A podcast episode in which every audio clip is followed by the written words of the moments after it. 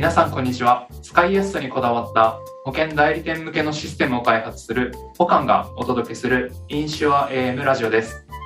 この番組は保険に親しみがない方でもコーヒーブレイクに気軽に楽しめる保険にまつわるエピソードをお届けしていきます。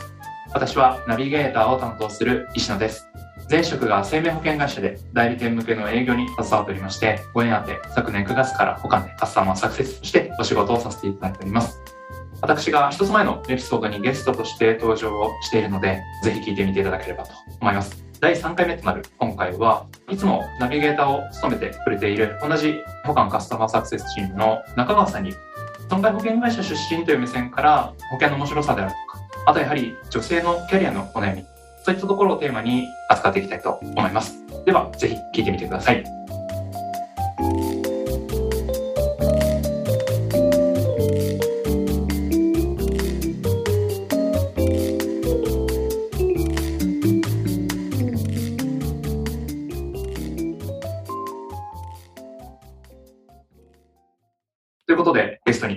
だきたいと思います。保管カスタマーサクセスチームの中川さんです。保管カスタマーサクセスチームの中川夏美と申します。よろしくお願いいたします。はい、よろしくお願いいたします。攻守交代で。攻守交代で、はい、前回までは私が MC としてお話をしていましたが、今回は石野さんがナビゲーターを務めてくれるということなので、お話しするのを楽しみにやっていきたいと思います。はい、ありがとうございます。だいぶこう、中尾さんの評判がいいらしく、非常に荷が重たいですが、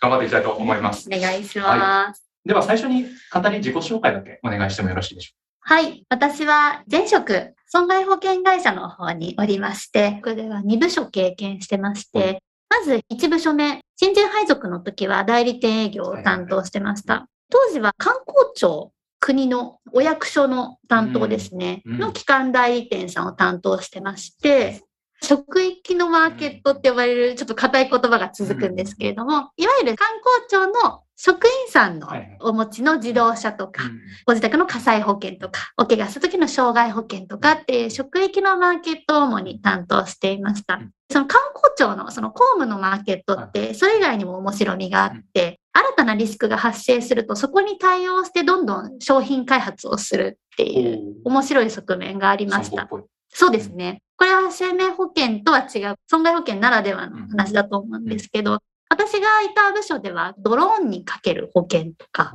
当時ちょうどそのドローンが初めて出てきて、国もドローンを持ち始めたみたいな、まあそういうところの検討とか、あと高齢者住宅とか老人ホームに特化した保険とか、空き家の保険とか、そういうものをリスクを見て開発していくようなこともやっている部署で、結構所属してるだけでも面白いなっていうことが多かったです。まあ、だから新しいテクノロジーが生まれたりとか、新しいこう社会課題みたいなのが生まれると、やっぱりそこに損保が存在していて、僕ら目に見えないけど、そうなんです、そうなんです、ね、いろんなところにあるなっていうのは、やっぱり今の話聞いてて思いますよね。はい。で、システム開発の方では、前職の社内のシステムの要件定義ですとか、あとはその固有の代理店さんがお使いになるシステムの要件定義や QA、まあ、QA というのはこうリリーステストみたいなところなんですけれども、要件通りにシステムが作られているかっていうところを、まあ、元営業担当の目線からお客様、代理店様に使いやすいシステムになっているかどうかっていうところを見て、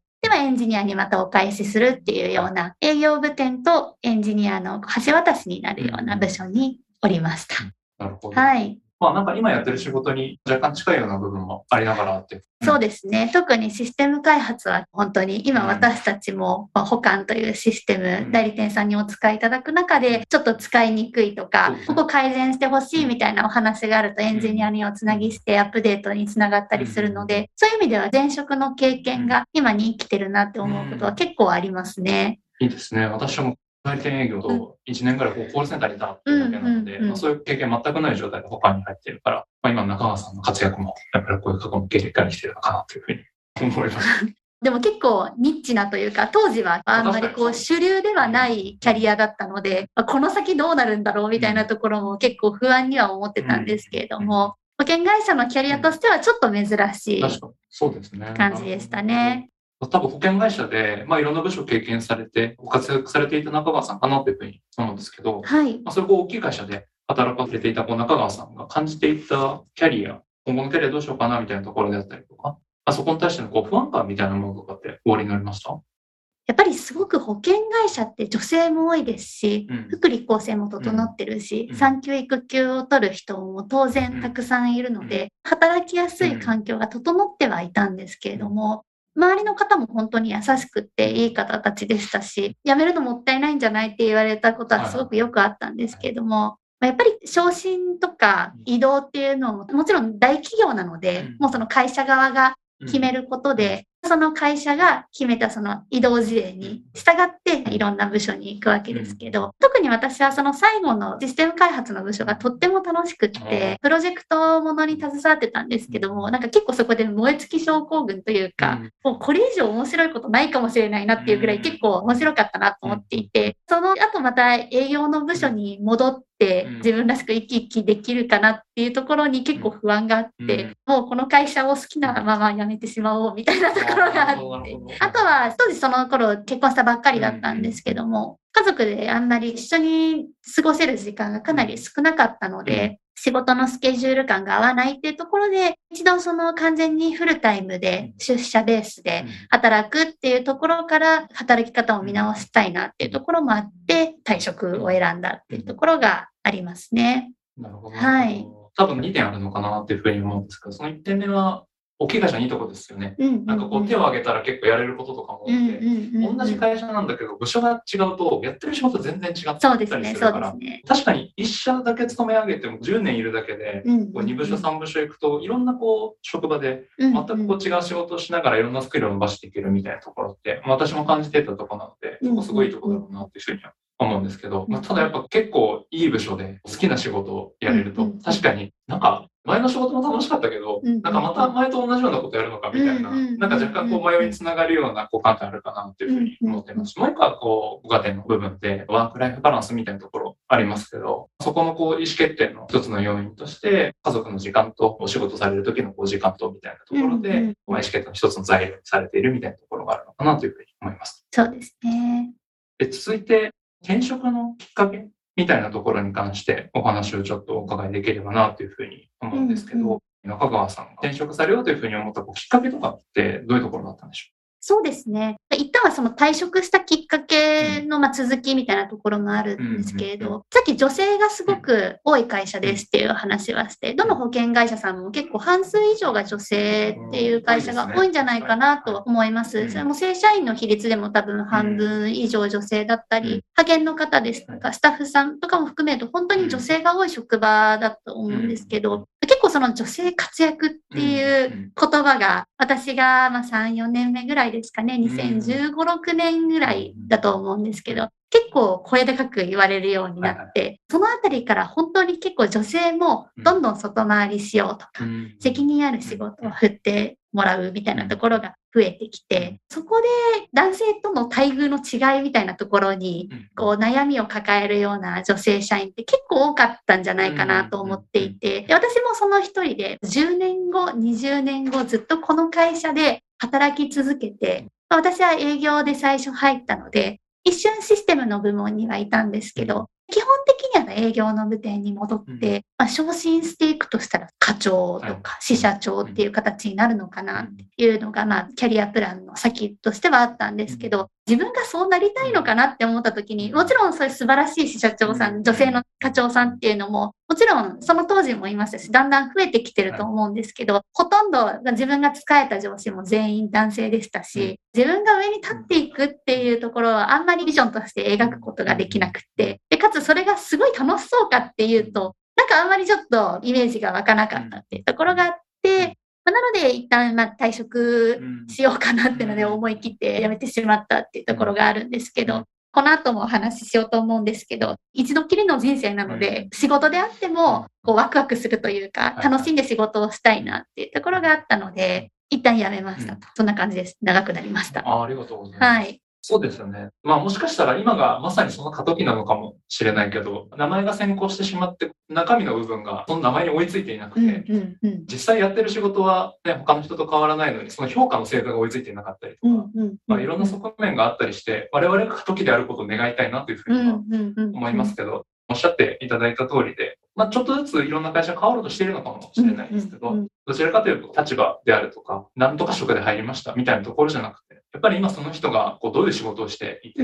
どういうふうにキャリアを歩もうというふうに思っているのかみたいなところをもってしてこう評価してくれるような会社がまあ増えるといいなというふうに私も聞いていて思うんですね。そうですね。もう前職で言っても本当に私の同期、今うん私11年目とかに当たるんですけど、はい女性でも課長代理の子がいたりとか、やっぱりこうずっと続けて仕事をしていると、性別に関わらず、うん。もちろん活躍をしてる子もいるんですけど、きっと石野さんがおっしゃったように多分今過渡期うん、だと思うんですよね。で多分退職されてから他に入社するのちょっとだけ間が空いてる？そうなんです。2年ぐらい間が空いてますね。一旦退職して、割とすぐに子供を授かって、うん。で、1年半ぐらい子育てして、専業主婦としてずっとお家にいてっていう感じだったんですけうんど、ちょうどその頃にコロナがあっあてーそこで重なるんですね。そうですね、2020年ぐらいに、なんかこんなにそのコロナ禍で、フルリモートでこう家にいましょうみたいなことが言われるようになって、うん。少し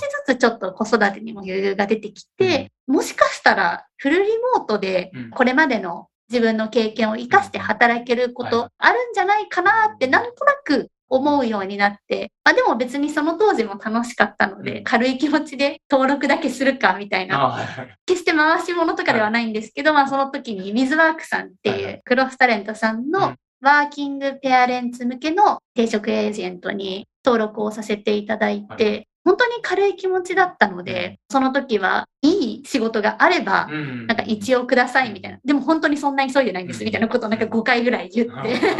全然急いでないんだみたいな。で保険業界にこだわってますか？みたいな。あもうそれも全然こだわってないですみたいな感じで、本当にいい求人がもしあればうん。教えてくださいみたいな感じで、お電話面談だったので、まあお電話した。うん。じゃあ本当に参考までなんですけど、ちょうど先週こういう求人が来てっていうのがこの保管のカスタマーサクセスで、なるほど。えー、なんかすごいこう今までの仕事に経験も活かせそうだし、はいはい。フルリモートだし、フルフレックスだしっていうので、サイトも見させてもらって、すごい先進的なシステムだなっていうふうにその時思って、面白そうだなって思ったんですよね。せっかくなので、じゃあちょっと履歴書書いて、出すだけ出してみようかなって、まあ、練習兼ねて出してみますみたいなことを言って、で職務経歴書とか書いて出して、で、翌週ぐらいに多分もう面接があって、なんか2回ぐらいトントンって面接があって採用って言われて、なんかもう本当に1ヶ月ぐらいですかね、はいプロセス。1ヶ月もしないうちにまあ採用していただいてっ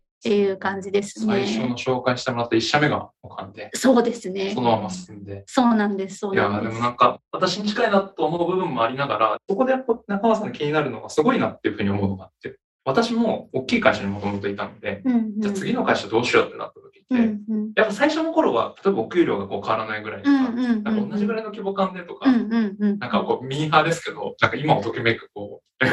ローマ字のローマ字の。かっこいい会社とかいろいろ見てみたりしたんですけどうんうんうん、やっぱそんな中でもまあ惹かれるものあって私は他を選んだわけなんですけどうんうんう、ん。それでもなんか今思えば早く決めてしまえっていうふうには言えるものの、当時の私からするとかなり大きい意思決定だった。うんうんすごい勇気がいったなっていうふうに思うんですけうんうんうど、私まあ一人身なんで。結婚してないし子供がいるわけでもないので、まあ最悪自分が食えなくなってもそれはもう自分のせいだからって言えることができるんですけど、中川さんの場合は、まあご家庭があって、そしてね、可愛いですよね。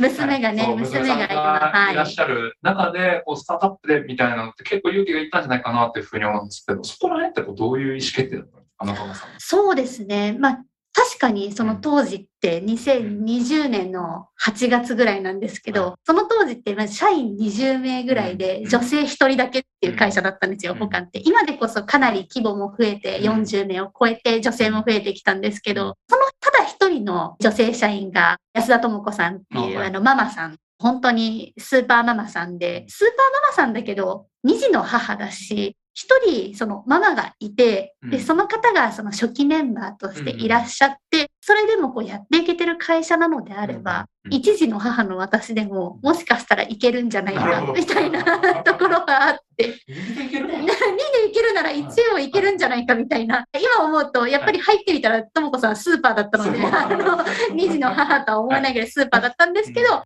当時はママさんも受け入れてもらえるんだっていうのがあったりとか、まあ、あとは結構、面接とかでお話しした CS の責任者である山本さんとか、事業責任者だった松本さんとか、あの、施設長の小花さんですとか、皆さん、こう、すごく温かくて、なんとなく子育てしている私も含めて受け入れてくれるような感じを面接の時から感じていたので、そこで安心感があったっていうのと、私の時はちょっと2ヶ月だけ業務委託っていう形でお試しで採用してもらって、問題なさそうであれば正社員採用しましょうっていう話もいただけたので、それが逆に私にとってはちょっと安心だったかなと思ってて、やっぱりスタートアップとかベンチャー企業って、蓋を開けたら夜中まで、2時3時とかまで Slack とか電話とか飛び交ってたらどうしようみたいな、やっぱないよって言われてもすごい不安だったので、でもいざ入ってみたら、なんかみんなもう19時ぐらいには静まり返ってるじゃないですか。で、たまにやりとりしてたりとか、私用でなんかやりとりしてたりとかはあると思うんですけど、基本的にはもう本当に19時台ぐらいには静かになってるので、そういうのを見て結構安心して入れたなっていうのはあります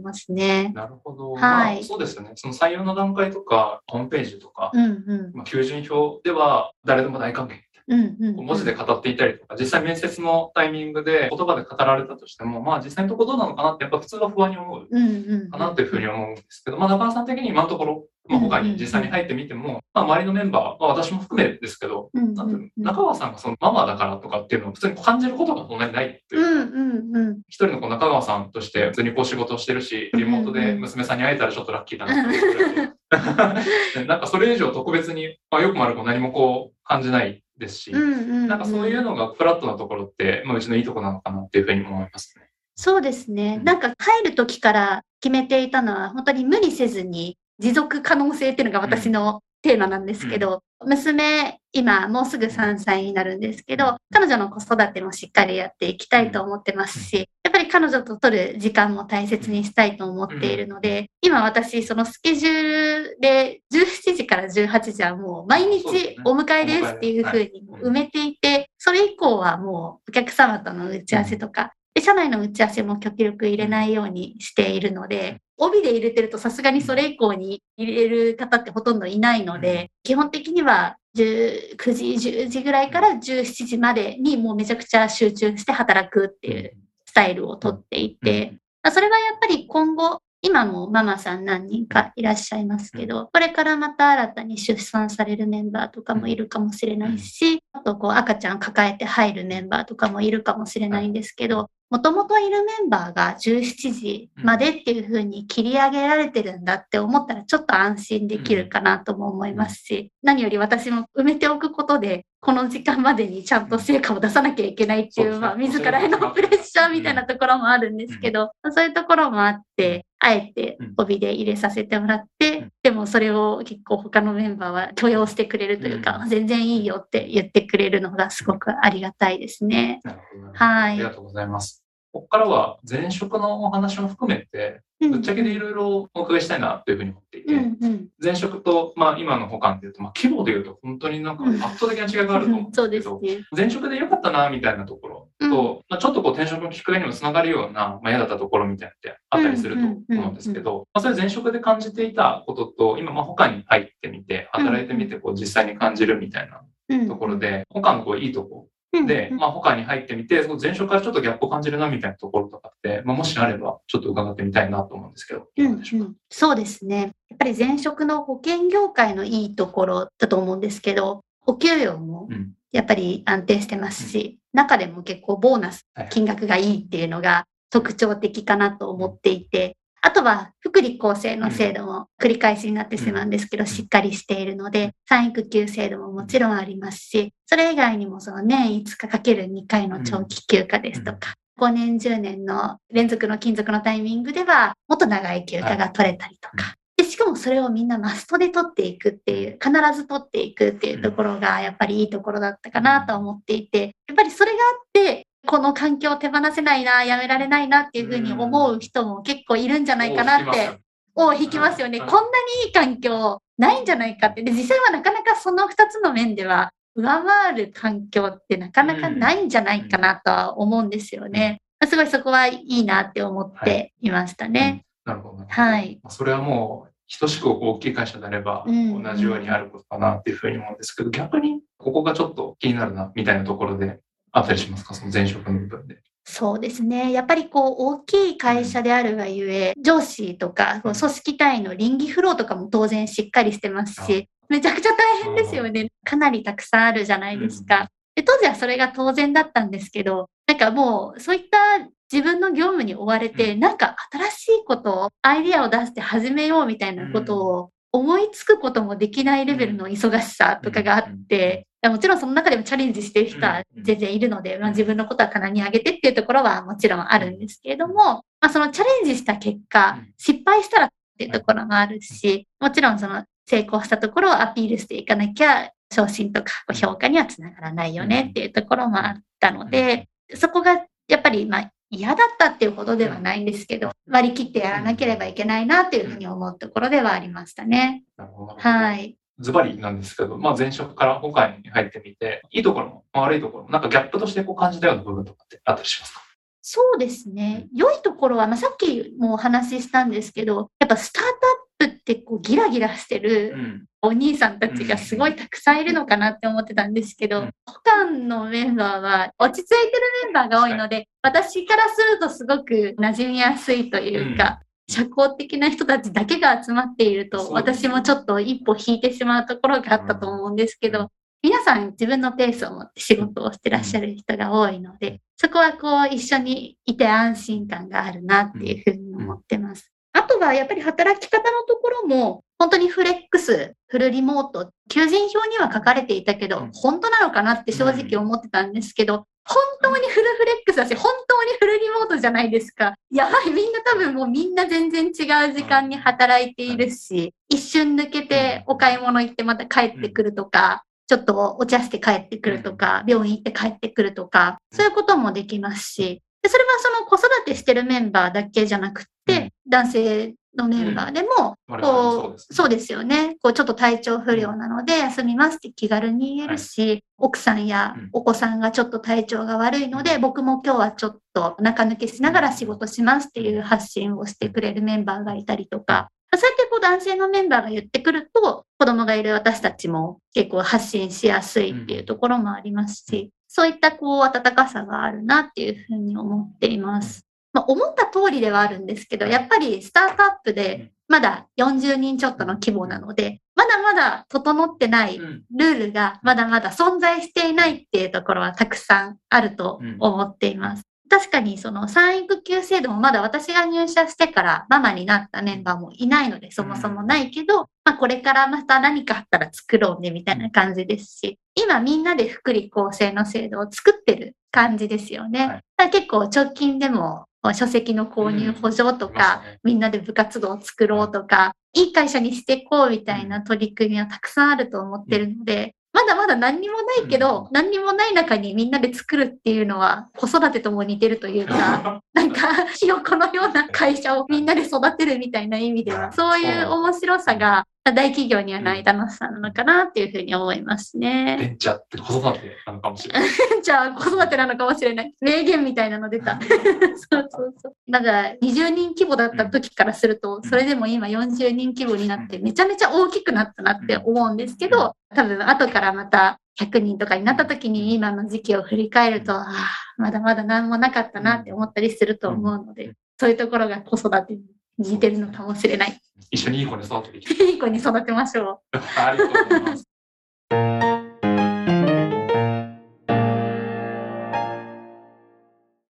では、最後にですね、保険業界で、まあ、ネクストキャリアに迷う女性に向けて、中川さんから何か一言ありますでしょうか？はい。そんなに偉そうなことは言えないんですけれども、もしその先ほどお話ししたみたいな、今の待遇がすごいいいと思うから抜け出せないなですとか、やりたいことを見つけたいけど、それほどの時間もないなっていう人も、やっぱり一歩踏み出すと、結構大企業を辞めてもなんとかなるというか、意外と面白い仕事って転がってるから、ぜひ探してみてほしいし、その中にまあ弊社保管があれば嬉しいなっていうところはありますね。なるほど。はいありがとうございます。では、最後になりますが、番組恒例のあなたにとって保険とは何でしょうか？はい。私にとっての保険は無限の可能性を秘めているものだと思ってます。そして世界が終わる瞬間まで存在するものっていうめっちゃ壮大な答えをアンケートに書いたんですけど、その心はですね。その心は、私損害保険出身なんですけど、あんまり今日損保の話できなかったんですけど、損害保険って本当にこう世の中の全てのものにリスクヘッジするために保険をかけることができる業界だと思っていて、なので日頃は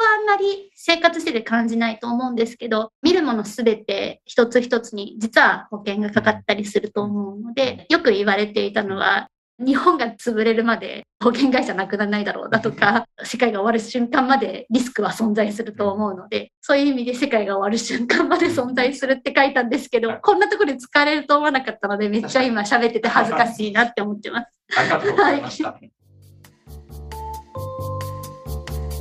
というわけで、今回のゲストは株式会社カンカスタマーサクセスの中川夏美さんでした。ありがとうございました。ありがとうございました。